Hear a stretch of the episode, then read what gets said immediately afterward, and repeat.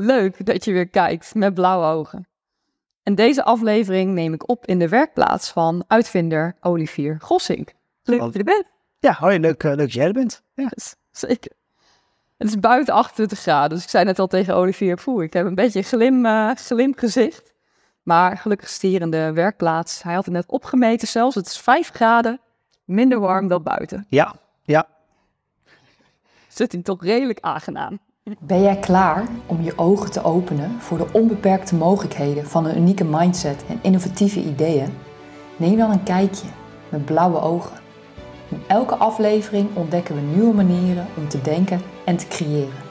Delen verhalen van mensen die de uitdaging aangaan om hun dromen waar te maken. Ik ben Bianca van Elp en je luistert naar de videopodcast met blauwe ogen.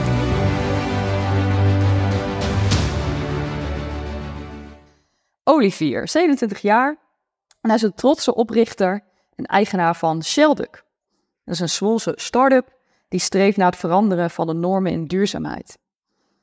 En daarmee ook de wereld van meubilair in het bijzonder te revolutioneren door met de natuur samen te werken in plaats van er tegen. Nou, hij gaat dus zo meteen uitleggen wat, uh, wat dat dan inhoudt. Nou, hij werkt ook met een geavanceerde 3D-printtechnologie. En daar hebben ze ook een uh, bijzondere aanpak voor uh, ontwikkeld. Nou, ik hoop dat hij daar ons zo meteen een klein beetje wat over kan en mag vertellen.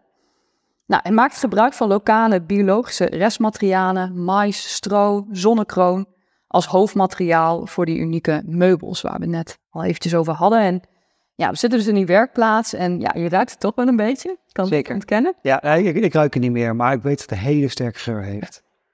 Ik ruik het ondertussen niet echt meer. En omdat ik al in een dorp ben opgegroeid, herken ik de geur een beetje. Ja.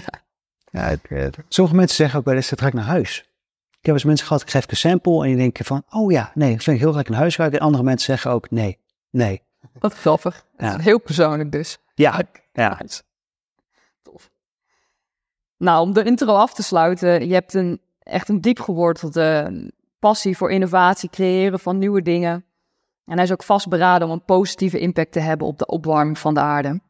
En ook te strijden voor een duurzamere toekomst. En welkom in de wereld van Sheldrick en van Olivier. En we gaan het vooral hebben over duurzaamheid en innovatie. Maar met name ook, hoe kijk je nou naar de wereld? Dus wat, wat is jouw oogkleur? Om daarmee te beginnen. Uh, blauw, daar dacht ik, nou ja. Dat weet ik, weet ik niet zeker. Ja, ik vond het zelf altijd grijs. Maar toen je het zei van je hebt ook blauwe ogen, dacht ik, ha, hoe heb je dat überhaupt eerst gezien? Ik vond het Ja, heb je... Zeg je dat je grijze ogen Ja, nou ja, ik ben een beetje, beetje kleurenblind. Dus uh, oh. ik zie niet zo goed. Maar volgens mij, volgens mij is het blauw. Dus de blauw is een sociaal geaccepteerde kleur hierin. Ja, grijs klinkt toch een beetje... Een beetje grauwig. Ja, een beetje uh, sneu. Nou ja, ik, ik, ik, kan ook zeggen dat het heel cool is. Omdat ik zoveel met metalen werk, dat mijn ogen ook de kleur van metaal hebben gekregen. Ja. Dat dacht ik eerst even. Een soort van uh, aanpast. Ja, ja, ja, ja. Ik word één met, met de dingen waar ik mee werk. Ja. Nee. Hoe kijk je naar de wereld? Wat is jouw blik op de wereld? Oef, ik, ik hoor vaak dat ik een hele eigenzinnige blik heb. Dat ik heel erg kijk naar van, vanuit technisch perspectief. Ik uh, begon op jonge leeftijd al met de ambitie om uitvinder te worden. En eigenlijk is dat altijd een beetje het gebleven om te denken vanuit uitvindingen, vanuit hoe kan technologie iets voor de maatschappij doen. Dus ik werk ook wel, als ik iets, als er een vraagstuk is voor hoe kun je het oplossen in de maatschappij, kom ik vrijwel altijd met een product of een technologie in plaats van een maatschappelijke of een sociale aanpak. Ja, en hoe tof is het ook in de introductie, want ik vroeg ook van tevoren, kan ik je dan uitvinder noemen? Of weet je, hoe introduceer ik je? En dat is toch heel tof als je dat als een droom hebt en dat je dan ook op die manier wordt gezien of wordt geïntroduceerd. Dat is toch echt vet? Uh, ja, ja. Ja, ja ik, ik, wou eigenlijk altijd die titel hebben. Dan, dan, na een tijdje noem je gewoon jezelf maar. Dan, dan nemen mensen het over. Dat is eigenlijk altijd wel leuk. Ja, dat is tof hè? Ja. Dat is echt heel cool. Ja, het, het, is ook een titel dat, dat een verbeelding met zich meeneemt. Mensen denken een uitvinder. Ik denk altijd aan uh, voor Donald Duck, ik weet niet meer hoe die heet, hoe de uitvinder, die, de Willy Wortel gekke dingen. De, de Wallace Gromit, de, de, die Britse versie, maakt niet uit. Maar ook echt de ontploffingen, daar gaan we ook nog wel op komen. Ja. Dat, uh, dat is mijn associatie met uitvinders. Is ook wel dat het niet altijd goed gaat. Maar daar kan je waarschijnlijk straks ook nog wel wat meer uh, ja. over delen. Want ja, het gaat dus ook niet altijd altijd goed. Ja. Dat vind ik wel interessant. Maar vooral wat ik bij jou zie, is dat jij een enorme energie, drive hebt. En intro had ik het al over, ja, je wil ook dingen veranderen. Heb je een idee, waar komt dat vandaan? Wat, wat is die passie? Oef, uh, zelf ook altijd gewoon dingen maken. Ik was voor, vroeger maakte eigenlijk niet zoveel uit wat ik wou maken, wat ik wou doen. Ik wou gewoon lekker klussen, ik wou iets nieuws maken, dingen maken die nog eer, niet eerder gemaakt zijn. En die, die, die weerstand, die innovatie, en op het moment dat je iets nieuws ontwikkelt, iets doet wat niet eerder gedaan is, dan is er geen informatie over te vinden. En dan kom je lekker tegen barrières aan te lopen, dingen die fout gaan. En dat is eigenlijk, vind ik heel leuk. Ja? Dat, uh, die, die weerstand ga ik goed op. En ik vind het ook wel leuk als dingen gewoon kapot gaan. En uh, niet leuk dat dingen kapot gaan, niet, ik hou niet van destructieve. Maar ik merk wel, als iets fout gaat, dan is dat het teken van, ik heb iets ontdekt, ik heb iets geleerd. Ja, joh, wauw. Ik heb hier rechts van ons bijvoorbeeld een, een vacuumpomp staan. En was dan, uh, die gebruiken voor ons bij de machine. En die, ik kon een hele dure kopen, hele fancy, met allemaal toetsen erbij. Ik dacht, ik ga gewoon een tweedehands eentje kopen. Ik ga hem lekker aanpassen, upgraden. Ik ga hem gebruiken voor uh, onze machine. En um, zie je zo'n datasheet, denk je, oh ja, goede specificaties, komt wel goed, werkt wel. En dan sluit je hem aan, ga je proberen, werkt goed. Maar na een tijdje kwam een beetje rook uit de machine. dacht ik, oh ja, een beetje stoom, weet je, het kan wel, het hoort wel. Je, industriële machine kan wel een stootje hebben, dus ik moet doorgaan. Ik dacht, nou prima, machine draait, ik stap op de fiets. En net toen ik voorbij het uh, terrein loop, denk ik, hé, hey, de lampen zijn opeens uitgegaan. Oh nee. Ja, ja dus ik, ik, loop weer naar binnen en ik zei, denk, hé, wat ruik ik nou? Wat is er nou? Ik dacht, hé, hey, het is stil. Oh ja, de machine is meegestopt. Dus ik goed kijken, de machine is de machine in de fik gevlogen. Oeh. Omdat rook eraf kwam. Um, maar bij het begin denk je, shit. Maar uiteindelijk dacht je, ha, hij vliegt niet in de fik omdat hij oud of kapot is. Er is iets, ik heb iets ontdekt. Er gebeurt iets waardoor de machine zoveel weerstand heeft dat hij in de fik vliegt. En dat vond ik eigenlijk, dat vond ik eigenlijk leuker eraan. Daar ga je... Ik ga ja, ja dat, dat, in, dat enthousiasmeert mij. Ga ik uitzoeken van waarom is dit fout gegaan? Waarom is dit ding in de fik gevlogen en waarom bouw hij niet draaien? Ik denk dat het voor de meeste mensen uh, meer een teleurstelling is, denk ik. Ja, ik denk dat dat best al wel, wat je nu al aanstipt, best wel anders is, denk ik. Van de status quo. Of, merk je dat ook qua reacties soms om je heen? Van? Uh, ja, ja, ik, ik heb het heel erg met mijn vriendin. Als we ik, had, uh, ik had een hele mooie oude auto, een uh, Jimmy uit 99. En dat was zo primitief als hij kan. Geen airco, geen stuurbekrachtiging, geen rembekrachtiging, geen ramen die open konden, geen centrale vergrendeling. Gewoon heerlijk primitief. En ik kan er echt heel van genieten als je ermee op vakantie bent en je rijdt in Frankrijk, je gaat een heuvel op en je weet gewoon, die auto kan die heuvel niet ophalen. Ik wil gewoon die, het maximale eruit halen. Als het kapot gaat, denk ik, leuk, heb ik een verhaal te vertellen. Weet ik, dan heb ik keer iets om te zeggen dat ik heb langs de weg gestaan met mijn steeksleutel om de auto te proberen te repareren. Ik, ik, ik hou ervan als, als iets fout gaat. Is het dan ook vooral omdat je dan mooi vindt dat je het kan oplossen en dat je ook ontdekt dat je heel handig bent of dat je ook vaak zo'n oplossing ziet? Is dat het ook? Ik, uh, dat het goed komt, zeg maar? Uh, ik heb altijd wel vertrouwen dat het goed komt. Uh, dat moet ook wel, anders is het ook wel heel zwaar als je de weerstand opzoekt dat dingen fout willen gaan en je vindt het niet lukt, dingen fout gaan. Nee. Dus een beetje, ja, maak je jezelf niet makkelijk mee. Um, ja, ik, ik, vind het leuk om mezelf nieuwe dingen aan te leren. Nieuwe dingen leren. Ja, en als je een beetje jezelf pusht naar het onbekende en dingen gaan fout, uh, dingen ontploffen of, of uh, en je bent zelf aangewezen om te repareren, dan leer je het ook. Ja. Als alles allemaal maar goed gaat, is dat niet leuk. Daarom een uitvinding maken dat in één keer lukt, is ook echt gereed aan.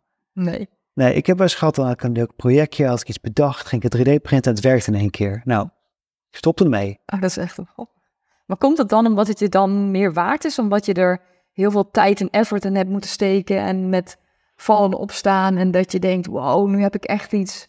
En als je het in één keer lukt, dat je denkt, oh, nou, dat kan dan ook iedereen. Zit het daar dan ook in? Um, is of zo, of anders? Ja, het is een beetje het als kunst. Bij kunst gaat het niet per se om het object zelf, maar gaat het eigenlijk om de learning curve die erachter zat. Okay. Om wat fout ging. Bij school heb je ook heel erg, het gaat niet zozeer om het resultaat tussen bij sommige projecten dan gaat ook heel erg van wat, wat heb je uitgeleerd, hoe, hoe reflecteer je erop. Ja. Maar ik vind juist die, die, die frictie van wat, wat ging fout, wat ging goed, wat had je gepland, wat ging fout, hoe heb je daarop geanticipeerd en hoe ben je op verder gaan. Dat, dat, dat stuk vind ik Maar dat onverwachte, ik denk dat de meeste mensen niet echt enorm houden van onverwacht en niet weten waar je aan toe bent. Maar het klinkt alsof jij dat je eigen hebt gemaakt of dat je dat juist fantastisch vindt. Weet je ook hoe, hoe waar dat vandaan komt, dat je dat uh, zo goed kan? Ja, nou, nee. uh, nee, nee. De, ik, ik krijg er energie van, van, van dingen die, die onverwachts komen. Um. De meeste mensen worden echt hartstikke chagrijnig. Kan ik zelf ook wel. Uh, kan zelf ja. ook wel uh, chagrijnig soms worden als het echt niet lukt. Dan denk ik, jij lijkt wel echt anders te reageren. Uh, ja, maar misschien komt het ook omdat ik heel erg van techniek hou. En ik hou erg van het leren. Het is vaak als het kapot gaat, is iets technisch. En het is mijn vakgebied om iets technisch te doen. En stel je bent een advocaat en je moet met de auto ergens komen, je auto vliegt dan de fik. Ja, dan is dat anders, want dat is het niet jouw doel. Dat is niet je roeping. En ik voel dat het echt mijn roeping is om dingen te maken en te repareren, te bedenken en te, en te creëren. Voornamelijk het creëren vind ik heel leuk. Maar het is wel gaaf, je bent 27 en dat je zo diep ook al voelt dat je hiermee bezig moet. Dat is best wel best knap, dat je dat zo goed van jezelf weet. Ja, ja dat, uh, ik vind het eigenlijk ja, ik vind het heel zielig voor de mensen die niet weten wat ze willen met hun leven. Maar ik, op jonge leeftijd was het echt, ik was vier, ik wist beter een buggy in elkaar te zetten dan mijn ouders. Uh, ik, ik, had, ik kon de fiets al uit elkaar halen voor ik kon fietsen. Uh, dat, dat is, een beetje, is een beetje uit de hand gelopen eigenlijk. Wow. hele technische, hele technische liefde en passie. En dat, dat, ja, dat heeft mij eigenlijk een beetje gemaakt. En daar ben ik heel blij mee dat ik dat kan hebben, die roeping. Maar die roeping is ook een beetje mijn drijfveer over waarom ik wil ondernemen. Waarom ik duurzaamheid zo belangrijk vind. Ja. Um, ik vind het leuk. Ik vind het tof om die frictie op te zoeken om nieuwe dingen te verkennen, nieuwe dingen te ontwikkelen. Ik vind het ook leuk als dingen fout gaan. Ik, uh, ik hou van dingen maken. Ik vind het ook prima als iemand eh, helemaal niet mee eens is met, mij, met, met mijn visies, met mijn ideeën. Maar die, die, die frictie en dat, dat, dat, de lol die ik eruit haal, is voor mij ook een hele grote motivator om een onderneming op te zetten. Ik vind het leuk om dit te doen, dus ik voel me ook verantwoordelijk om dit te moeten doen. Ja. Als niemand anders dit doet, er zijn veel mensen denken ja voor het geld of voor de PR. Maar ik voel ook mhm. gewoon intrinsieke motivatie omdat ik het leuk vind, omdat ik het kan doen. En er is heel veel aandacht, tijd en liefde in mij gestopt om dit te kunnen doen. Ik heb met heel veel tegenzin mijn opleiding gemaakt. Mijn ouders hebben gigantisch doorheen gepusht. Achteraf hartstikke blij mee. Maar er is gewoon heel veel aan geïnvesteerd om dit te kunnen doen, tot het punt te komen. En ik heb nou alle tijd energie in de muis gestopt om, om dit van de grond te krijgen, moet ik teruggeven ik wil teruggeven in, in wat, wat in mij gestopt is en wat mij geleerd is. Um, kan je een voorbeeld noemen wat je dan qua opleiding of wat heb je geleerd, wat is het meeste bijgebleven? Uh, ik heb een opleiding gedaan in machinebouwkunde en industrieel productontwerp. Beide ook hier in Zwolle. En ja, wat er voorbij gebleven is, ja, eigenlijk van, dat ik techniek heel leuk vind en dat het heel breed kan zijn, maar dat ook heel veel mensen het niet zo zien zitten. Ja, heel veel mensen willen gewoon iets, iets, iets praktisch doen en iets simpels, iets, iets specifieks gaan specialiseren. En ik merk eigenlijk de hele breedte van het hele begin tot eindspectrum. En dat, dat geeft, daardoor ben ik een beetje in staat om een heel, een heel bedrijf op te zetten, een heel productieproces te ontwikkelen. Die skill wil ik ook heel graag inzetten om dat ook meer terug te kunnen geven. Ja, maar ik kan me wel voorstellen dat uit, uitvinder zijn en dan ook nog ondernemer, dat zijn toch wel twee verschillende dingen. Of zie je dat, zie je dat anders? Hoe, hoe kijk je daarnaar? Uitvinder, ondernemer? Um, ja, dat is eigenlijk wel een beetje een keuze je kan maken. Je kan uitvinder zijn en ondernemer. Maar de meeste uitvinders zijn vaak uh, gigantisch creatief en hebben de meest wilde ideeën. Maar om daar een bedrijf van te maken, heb je daar vaak een commercieel perspectief van nodig. Ja. Uh, het is een beetje een kwestie van balans tussenin vinden. Want als je iets, iets uh, je hebt commercie nodig om je uitvinding op de markt te zetten, maar je hebt ook je uitvinding nodig om je commercie aan de grond te krijgen. Ja. Um, ja, ik heb, ik heb een technische achtergrond en nu vind ik juist die, die frictie, die weerstand in, in, in, het iets commercieels opzetten. ik vind het eigenlijk heel erg leuk ik, om te pitchen, om een, een pitch deck te maken of om geld binnen te halen. Terwijl ik echt geen idee aan het doen ben. Ik heb geen idee van commercie, geen commerciële achtergrond. Nee. Uh, hoe heb je dat je eigen gemaakt? Hoe doe je dat? Gewoon doen. Dat is echt zo'n cliché om te zeggen. Maar ja.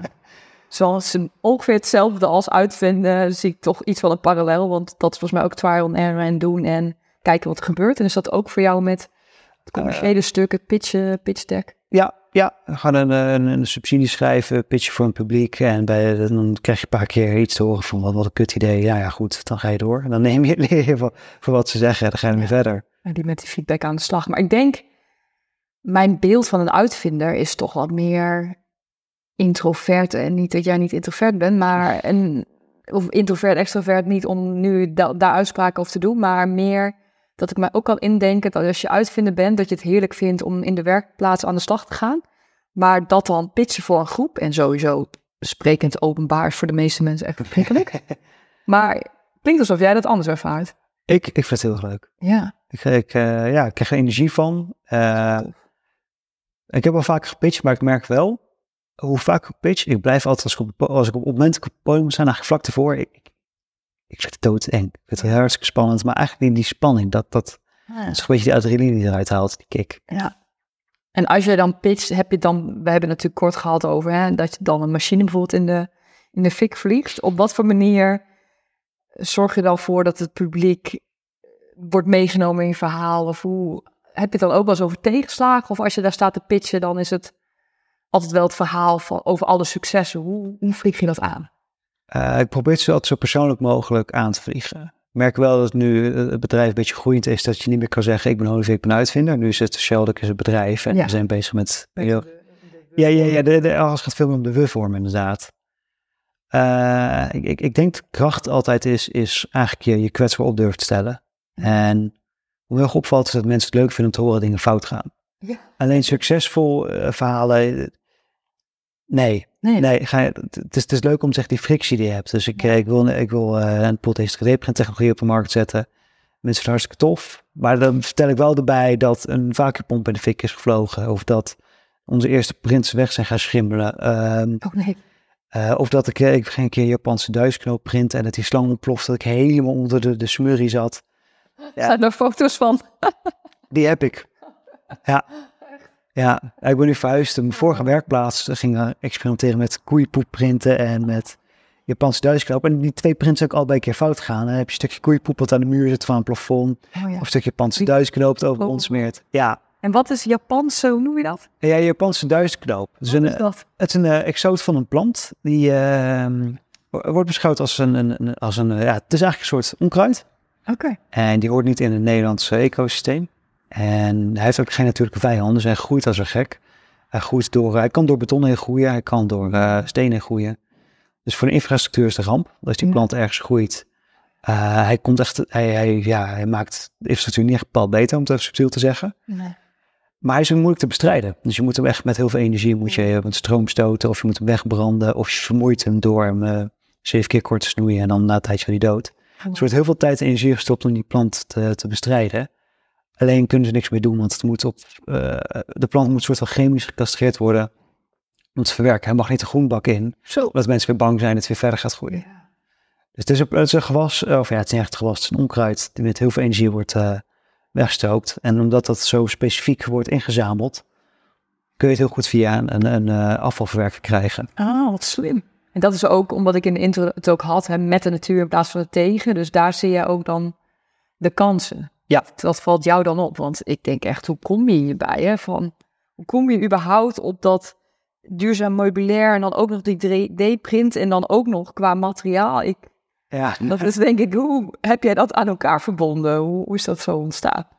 Oeh, ja, 3D-printen is eigenlijk een dat hobby wat eh gans uit de hand is gelopen. Oké, dat was eerst een hobby. Ja, toen ik eh 16 was, eh woonde nog met mijn ouders, er zat de zolderkamer, die ik nog deelde met mijn broertje. En ik, ik had gewoon zin in een hobby, ik wou iets leuks doen, ik wou iets, iets gaan sleutelen, ik wou iets met robots, ik wou iets met mechanica. Toen kwam zei een vriend, ja, dat is nieuw, eh, zo'n nieuw open source project. Dat was dan online, als ze net gaan. 3D-print was hem net echt helemaal up and coming. En eh, je kon dan eh, je eigen 3D-printer 3D printen. Dus ik, die, oké, ja? ja, dus ik ging toen naar school en ik ging daar, had ik allemaal bestandjes gedownload en ging daar de onderdelen 3D printen. En dan kon ik al thuis in elkaar zetten. Dan had ik mijn eigen 3D printer in elkaar geprint. Wauw, dat is wel heel vet. Ja, het was de, eerste printer zag er echt voor geen meter uit. Hij print ook echt niet mooi, maar dat, dat, dat, dat blijf je maar updaten, blijf je nieuwe maken en dat, dat Ja. is eigenlijk gewoon steeds vaker, steeds meer. En toen is het 3D-print echt hobby geworden. Na een tijdje ook commercieel prints voor gemaakt en dat werd dan, is eigenlijk steeds doorgaan. Steeds grotere printer, steeds sneller, steeds meer geld tegenaan gooien. Ja. En nu zit ik op het punt dat een printer, eh, nou ja, ongeveer, eh, nou ja, wat zou het zijn? 60.000 kost, waar het ooit begon met 200 euro. Oh ja, wauw. Dus het wordt steeds groter, steeds duurder. En eh, ja, eigenlijk is het een hobby uit de hand gelopen. En die combinatie met, bio, met ja, biomaterialen is omdat ik, ja, ik voel me verantwoordelijk om ook echt iets te doen aan een duurzaam milieu en een, een duurzamere toekomst. En als je dan die materialen inzet. dan- Ja. Ja, en dat is de, de, de- dan is het wel een 3D-print technologie die wel echt aangepast is. Dus ik wel begon eigenlijk met een beetje een vaag idee van kan ik nou printen met een, een biologisch materiaal? En kan ik daar iets, iets unieks in ontwikkelen dat het mogelijk maakt om groot formaat te printen? Ja. En ik, ik kwam een keer, eh, ik was een beetje aan het puzzelen met pulp, was aan het smeren en toen dacht ik, hey, als ik nou dit doe, ja, ik ga niet te veel zeggen, want het is een beetje de geheimhouding van het bedrijf. Dat snap ik, ja. Maar als ik, dan kwam ik achter van, hey, als, dit nou, als ik dit ga proberen, dan, dan, dan kan ik, als het goed is, op groot formaat biologisch afval printen. En dat is een beetje per ongeluk ontdekking geweest. En dat, dat... Maar hoe, kan je nog herinneren hoe je überhaupt op het idee kwam om het te gaan uitproberen? Want dat, daar begint het. Het begint zeg maar nog een stap eerder als je iets over kan delen. Want hoe, hoe kom je überhaupt tot dat inzicht? Dat is een, toch een bepaald inzicht wat je hebt. Uh, ja. Misschien kan. Het bestond niet, bestaat niet. Nee, ja, innovatie was een beetje een, een combinatie van twee disciplines met elkaar. Ja. En ik, ik vond uh, papier maché vond ik altijd heel leuk om gewoon lekker dingen met elkaar te prutsen. Ik deed wel eens dingen met papier maché. Uh, het 3D-printen had ik best veel uh, kennis van, omdat het als hobby ooit mee begonnen is. Ja. Um, en toen dacht ik, nou ja, goed, ik kan 3D printen. Ik, ik, ik, ik wil iets met biologische materialen. En ik begon eerst met een koffieplastic. Dan ging ik eigenlijk uh, koffiegranulaat, of ja, koffiekorrels mengen met granulaat en dat printen. Granulaat is eigenlijk de basisbeginsel van plastic. Dus ik kon bioplastic printen met koffie doorheen. En dat had eigenlijk wel een heel erg leuk effect, een hele leuke look. Ik dacht, hey, dit is tof, hier zit ik wel wat in. Uh, toen ben ik verder gaan zoeken dacht ik, hé, hey, maar het kan verder. Het kan in plaats van met plastics, kan het ook echt met volledig biologische materialen, uh, die ook biologisch verbreekbaar zijn. En ben ik daar een beetje mee gaan puzzelen. Ehm, en toen vond ik iets magisch. En ik kan helaas niet zeggen wat het is, wat, wat de techniek is wat het uh, mogelijk maakt. Maar dat ben ik gewoon een beetje gaan, gaan proberen. En ik had toevallig bij uh, de incubator waar ik zat, Swink, kon ik uh, een hele grote 3D-printer lenen. En dan had ik daar gewoon met wat tie-wrapjes en een grote PVC-buis, had ik gewoon vol met pulp gegooid. En ging ik gewoon ik heb het filmpje van, het is hilarisch om te zien. Dan heb je een, een, een laptop en een, een groot computer en een printer. En dan zit je met twee handen allemaal knopjes tegelijk in te drukken om een oh, printer te simuleren. En het was een grote flop, maar het gaf me wel genoeg motivatie van, als ik genoeg dingen aanpas, lukt dat. Wow, maar hoe? Het is een flop, maar toch zie jij de kansen in. Je kunt ook denken, oh damn, balen, oké, dit werkt niet. Ja. Een of andere manier ik zie ik nu wel elke keer uh, mij heel erg opvalt. Maar ja, ik kan me voorstellen dat je er zelf helemaal niet zo bewust van bent. Maar ik, als ik dit zo hoor, dan denk ik, hoe kan het dat jij van iets wat een flop is, of wat je denkt, nou, dit werkt helemaal niet, toch nog die kansen zie? Ja, ik denk gewoon een sterk optimistische uh, instelling. Ja, nou, het helpt je wel heel erg, denk ik. Uh, ja, ja, het is niet altijd dat ze vrolijk hoor. Ik heb ook vaak iets fout gehad. Denk, ah shit, het is mislukt. Dan kom ik zagrijnig thuis. Ja. En pas een dag later dat ik denk, hé, hey, maar dit ging fout. Maar... Oh, ja. En dan denk je altijd van, het heeft wel een voordeel gehad. Als je er iets afstand van hebt kunnen nemen. Dat je dan uh, dat inzicht krijgt. Ja. ja. Hoe kom, je aan, uh, hoe kom je aan die materialen? Want ik heb er een aantal genoemd. Hoe, uh, kom je er allemaal aan? Waar probeer je het allemaal mee, zeg maar? Uh, ja, via een boer kan ik uh, de, nou, um, zonnekroon krijgen. Ja. Een boer die teelt in Overijssel is het meest gebruikte materiaal. Die, die gebruikt het voor bio-energie. Uh, wat overblijft van die bio-energie zijn ruwe vezels. Dat is eigenlijk een reststroom nu. En als toevallig een van collega-ondernemers had dat als reststroom. Probeerde hij plastic van te maken. Het project liep volgens mij niet helemaal lekker. En toen zei hij, hey Olivier, wil je het proberen? En toen probeerde ik dat en dat werkte zo gek. Dus ja. dat, het is een beetje een kwestie van geluk, uh, kwestie van gewoon dom genoeg zijn om te proberen. En toen kreeg ik een, een werkend materiaal en een werkende printer. Ja, oh wat goed. Dus dat is ook ontdekt door met verschillende materialen ook dat uit te proberen. En het een uh, werkt ook beter dan het ander dus. Ja, ja. Ja, dat, uh, ja het is, dat het grappig is aan het printen met restmaterialen is het, het de kwaliteit van het materiaal dat je erin stopt, dus de kwaliteit die je eruit krijgt. Mm, ja. Dus de, je, de zonnekroon is een plant van drie meter lang met een hele dunne stam. En het is een hele stijve plant is dat. Dus het product eruit komt ook heel stijf. Als je werkt met lisdodden, dus zo'n sigaarplant, zit vaak een beetje langs het water. Um, het is een hele zachte plant, waar werden vroeger kussens van gemaakt. Mm. Dus als je het gaat printen, krijg je een zacht product. Als je met karton gaat werken, heb je een mooie egale kleur, krijg je het ook weer terug. Dus je kan ook je materiaal kan je een beetje mooi manipuleren. Of als je, als je een bepaalde eigenschap wil, kies je eigenlijk een gewas of een plant of karton in eigenschap wat je wil. Ja, precies. Wauw. En waarom heb je specifiek voor meubilair, want daar, je richt je met name op meubels, toch? Ja. Waarom heb je daarvoor gekozen? Um, valt het meeste impact in te maken. Oké. Meubilair wordt best wel snel ook echt... eh, het heeft kort levensduur. Als er maar een krasje of een deukje in zit of we vinden het niet mooi meer, gaat het weg. Ja. Dat is wel waar, ja. En er wordt eh, heel veel gedaan met tweedehands, wat een hele mooie ontwikkeling is. Maar het blijft nog steeds een product, heeft altijd maar een bepaalde levensduur. Ja. En, en ik dacht, ik zag daar een kans in. Wel grote producten, eh gaat veel massa doorheen, ook heel veel transport. En hoe kan ik nou die, die uitstoot daarin beperken? Hoe kan ik nou voorkomen dat producten op de afvalstapel belanden en weggegooid worden? En wij maken nog steeds producten die je weg moet gooien. Maar het verschil is dat het biodegradabel is. Ja. Dus dit is echt gemaakt om met de natuur mee te gaan. Dus als je klaar mee bent, kan je het gewoon de groenbak stoppen. En dan degradeert het de voet de grond weer. En door de grond voert gooi je weer nieuwe gewassen. Je kunt het zo. Is echt, dat, dat is een beetje het idee van met de natuur. Ja, precies. En hoe zit het nu, moet ik zelf even denken aan, qua materialen en de geur? Hoe zorg je, want je wil natuurlijk niet bij wijze van spreken op een stoel zitten die, eh, die je denkt, oh, dit, nou ja, het stinkt of het ruikt echt niet lekker. Dus ik denk Ja. opeens, hoe werkt dat dan? Eh, dat is een goede vraag. Ehm, we, we hebben nu een gewas die een beetje gaat vergisten. Ehm, Oh ja. Dus deze een beetje stinkt. Als het goed is, of ja, niet als het goed is, we, we hebben al een nieuw, met, nieuw materiaal eh, onderweg dat niet stinkt. Het is, het is iets fout gaan bij dit proces en er zit een gigantische geur in. En het maakt heel gunstig om te gebruiken voor prototypes, want het is eigenlijk een, een materiaal dat je niet kunt Mm. gebruiken. Ja. Qua printproces maakt het niet uit, maar er komt wel geur van af. Ja. Ehm, maar we hebben een nieuw badge wat niet stinkt en we hebben ook eh, andere gewassen die wel een beetje een lichte geur hebben. Dus als je print met eh mais, krijg je een beetje popcorngeur. Oh, Dus ik een vind dat de meeste mensen wel lekker, toch? Eh, ja, ja, ja, we, we moeten testen eigenlijk hoe mensen er op lange termijn op reageren. ja. Want popcorn vind ik een hele fijne geur, maar als je elke dag thuis komt en je, weet, je hebt iets verkeerds gegeten en je ruikt popcorn in huis, Mm, er minder Zo sterk is het, denk, dan denk je wel, dat als je in huis komt, dat je het dan eh, wel ruikt. Ik hoop het niet, Nee, oké, dat is ook maar ik verwacht het niet. En je kan het ook heel goed afwerken. eh, als je goed droogt, heeft dat soort geur. Ja. Ja. Als het goed is. Ja, precies. En zijn- er op dat vlak, hè, ik noemde nu even specifiek geur, zijn er nog andere uitdagingen? Wat, wat het ingewikkeld maakt. Het is natuurlijk super mooi om, om met de natuur te werken, maar Ja. niet makkelijk, denk ik. Je kiest niet per se een makkelijke weg. Eh, nee, nee eh, het moeilijke is, is dat, je het, eh, dat mensen gaan vergelijken met producten die al bestaan. Want we Oh. zitten nu op stoelen die van staal gemaakt zijn voor plastic. precies. En staal en plastic hebben hele andere eigenschappen die biologische materialen hebben. En je kan niet, een biologisch materiaal heeft hele mooie krachten, maar het kan niet vergelijken, je kan niet vergelijken met staal. Je kan niet vergelijken met op kunststof. andere stoelen moeten zitten, joh. Ja, ik heb hier, ik heb hier een prototype krukje. Ja, Ja, hij is eh, hier net beneden. Het zal net wel, net niet in beeld. Ja, ik heb misschien een beetje op te- Kan je het laten zien, inderdaad. Dus dat van mijn afstuderen is dit een eh, schaalmodel van een bijzettafel. Ja, precies. En als je op hartslag draait, heb je krukje. Ah, Eh, Visueel is het wat minder spannend. Eh, technisch werkt hij wel.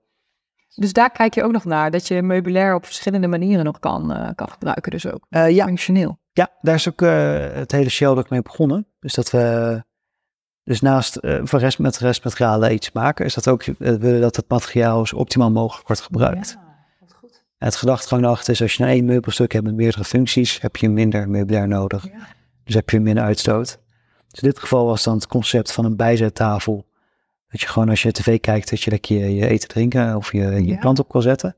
Maar als je een feestje hebt en je hebt een extra stoel nodig, dan kan je die tafel een kwartslag draaien en heb je Oh, dan wat ook. Goed. Ja. Dan denk ik opeens, waar komt jouw bedrijfsnaam voor? Kan je ons vertellen, meenemen, Ja. hoe kom je op de naam van Shelduk? Waar Ja. komt het vandaan? Ja, shelduk is het eh, Engels woord voor een bergeend. En wat een bergeend doet, die hergebruikt eh zijn omgeving om een broeiende plek te maken. Dus in dit geval, eh, of eh, meestal gebruiken ze konijnenhollen of pakken ze graag de restafvallen. En maken ze een nestje van. Maar het her- hergebruik van lokale restmaterialen, dat symboliseert wij doen. Hergebruik van lokale reststromen cool. om een broeiende plek van te maken. Dus dat is het idee. Ja, Het heet of naam. ja dankjewel. Ja, ik ben heel blij het eh, domein nog beschikbaar was. Ja, dat is dan altijd eh, het spannende inderdaad. Dan heb je Eureka-moment van yes, dat is mijn naam. En dan checken of het ook nog beschikbaar is. Ja, ja het, het wordt steeds moeilijker ook. Met al die start-ups nu.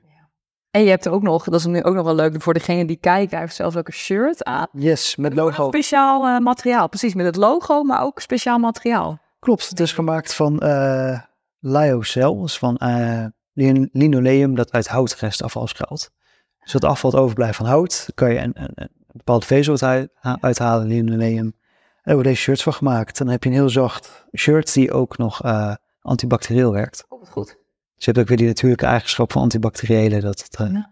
shirt blijft langer fris, lekker elastisch en uh, comfortabel. Dat is ook wel lekker met deze temperaturen. Het Eh, ja. eh, zomer in Nederland, dus deze temperaturen klinkt het wel fijn. Ja, Eh, het, het wordt ook steeds warmer ook hier in de zaal, eh, merk ik. En hoe zit het, want nou ja, meubilair hebben we het over gehad, maar dit is dan weer kleding. Heb je ook Ja. de indruk dat, dat jullie misschien wat meer met kleding gaan doen? Of is dat niet per se jullie Nee, business? nee, nee, ik focus echt meubilair. Ja. Kleding is ook een hele moeilijke concurrerende wereld. Dat is wel waar, ja. Ik heb heel veel respect voor de mensen die daarin werken en eh, impacten willen maken. Ja.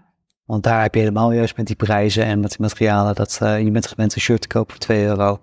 Maar als je een goed duurzaam shirt wil, dan ben je al minstens eh, 20, 30, 40 euro kwijt. Dus dat, Is dat het verschil met de, de markt qua meubilair? Dat dat qua shirt, ik heb daar helemaal Ja. nooit zo over nagedacht, maar dat eh, klinkt best wel eh, logisch als je het zo vertelt. Ja, het is over het algemeen ook een beetje in de, in de, de, wereld van duurzaamheid. Je hebt het, de, de, de kost om, om iets te... De, als je iets in inkoopt, is het vaak voor de prijs wat het gekost heeft om te maken plus winst. Ja. En als je met een ecologisch product kijkt, kijk je veel verder dan wat het gekost heeft, maar ook wat impact is. Ja. Weet je, de, de, de true cost wordt het nog genoemd. Ah, mooi. En dan zie je vaak dat er een heel groot verschil in is. En dat maakt het ook heel moeilijk om als duurzame start-up of als je een duurzaam alternatief wil bieden, is dat je iets kan bieden van een soortgelijke kwaliteit, maar ook een soortgelijke prijs.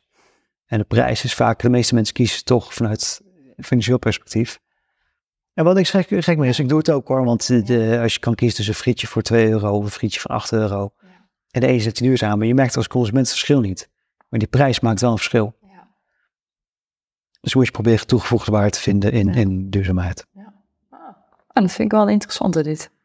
Het opent ook wel weer in mijn ogen dat ik denk, oh, zo heb ik nooit naar gekeken. En ook qua markten en klinkt ook dat je daar ook goede afwegingen op maakt of hebt gemaakt.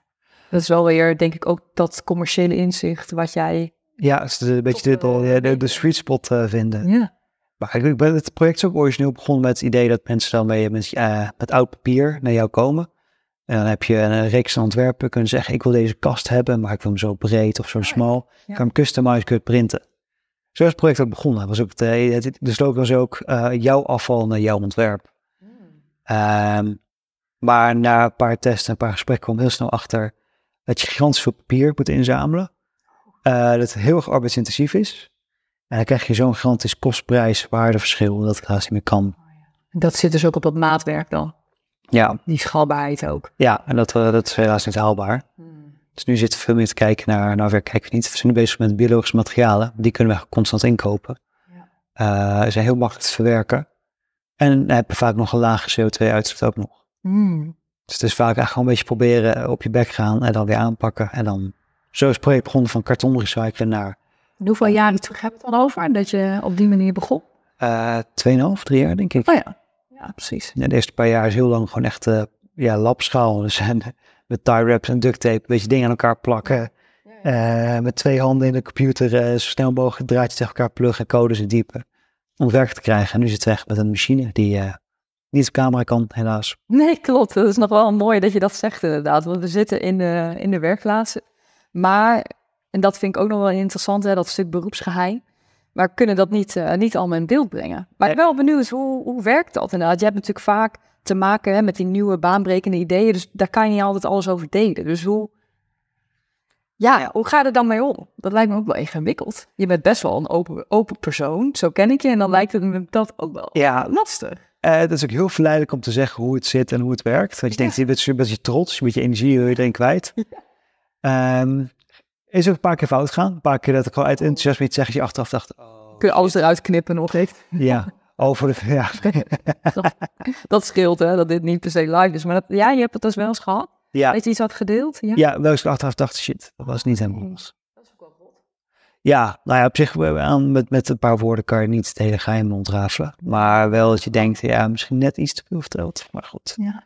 Maar dat, dat is wel eh, de, de, de truc met innovaties. Van ga je het geheim houden, ga je het patenteren, ga je het juist publiceren, ga je open source houden.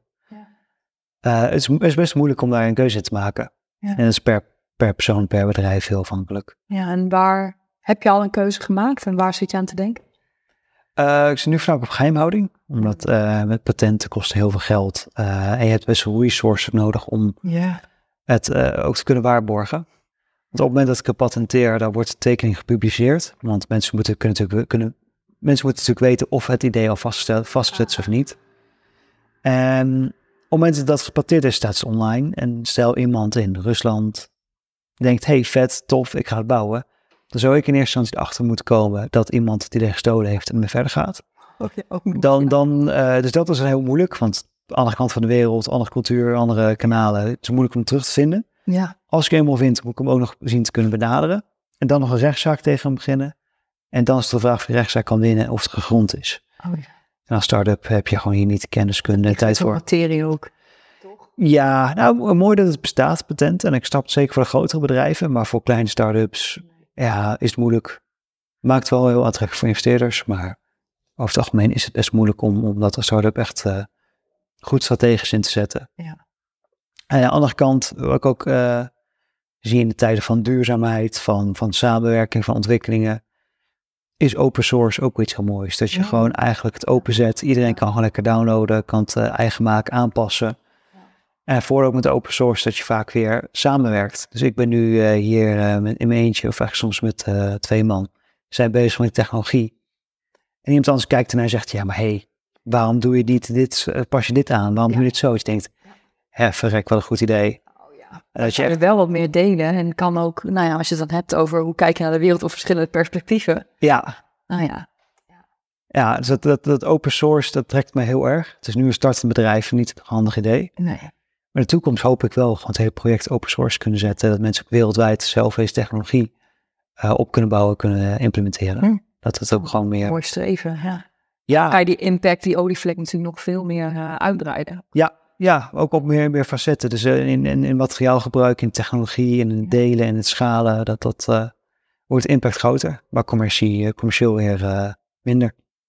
Dus dat is de keuze. Wat vind je belangrijker? Vind je commercie belangrijker of impact? Afwegingen. Ja, En is het, omdat je dan nu met een team werkt,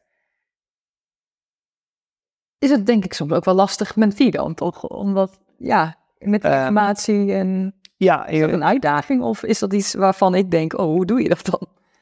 Oeh, ja, eh, ja, eigenlijk gewoon.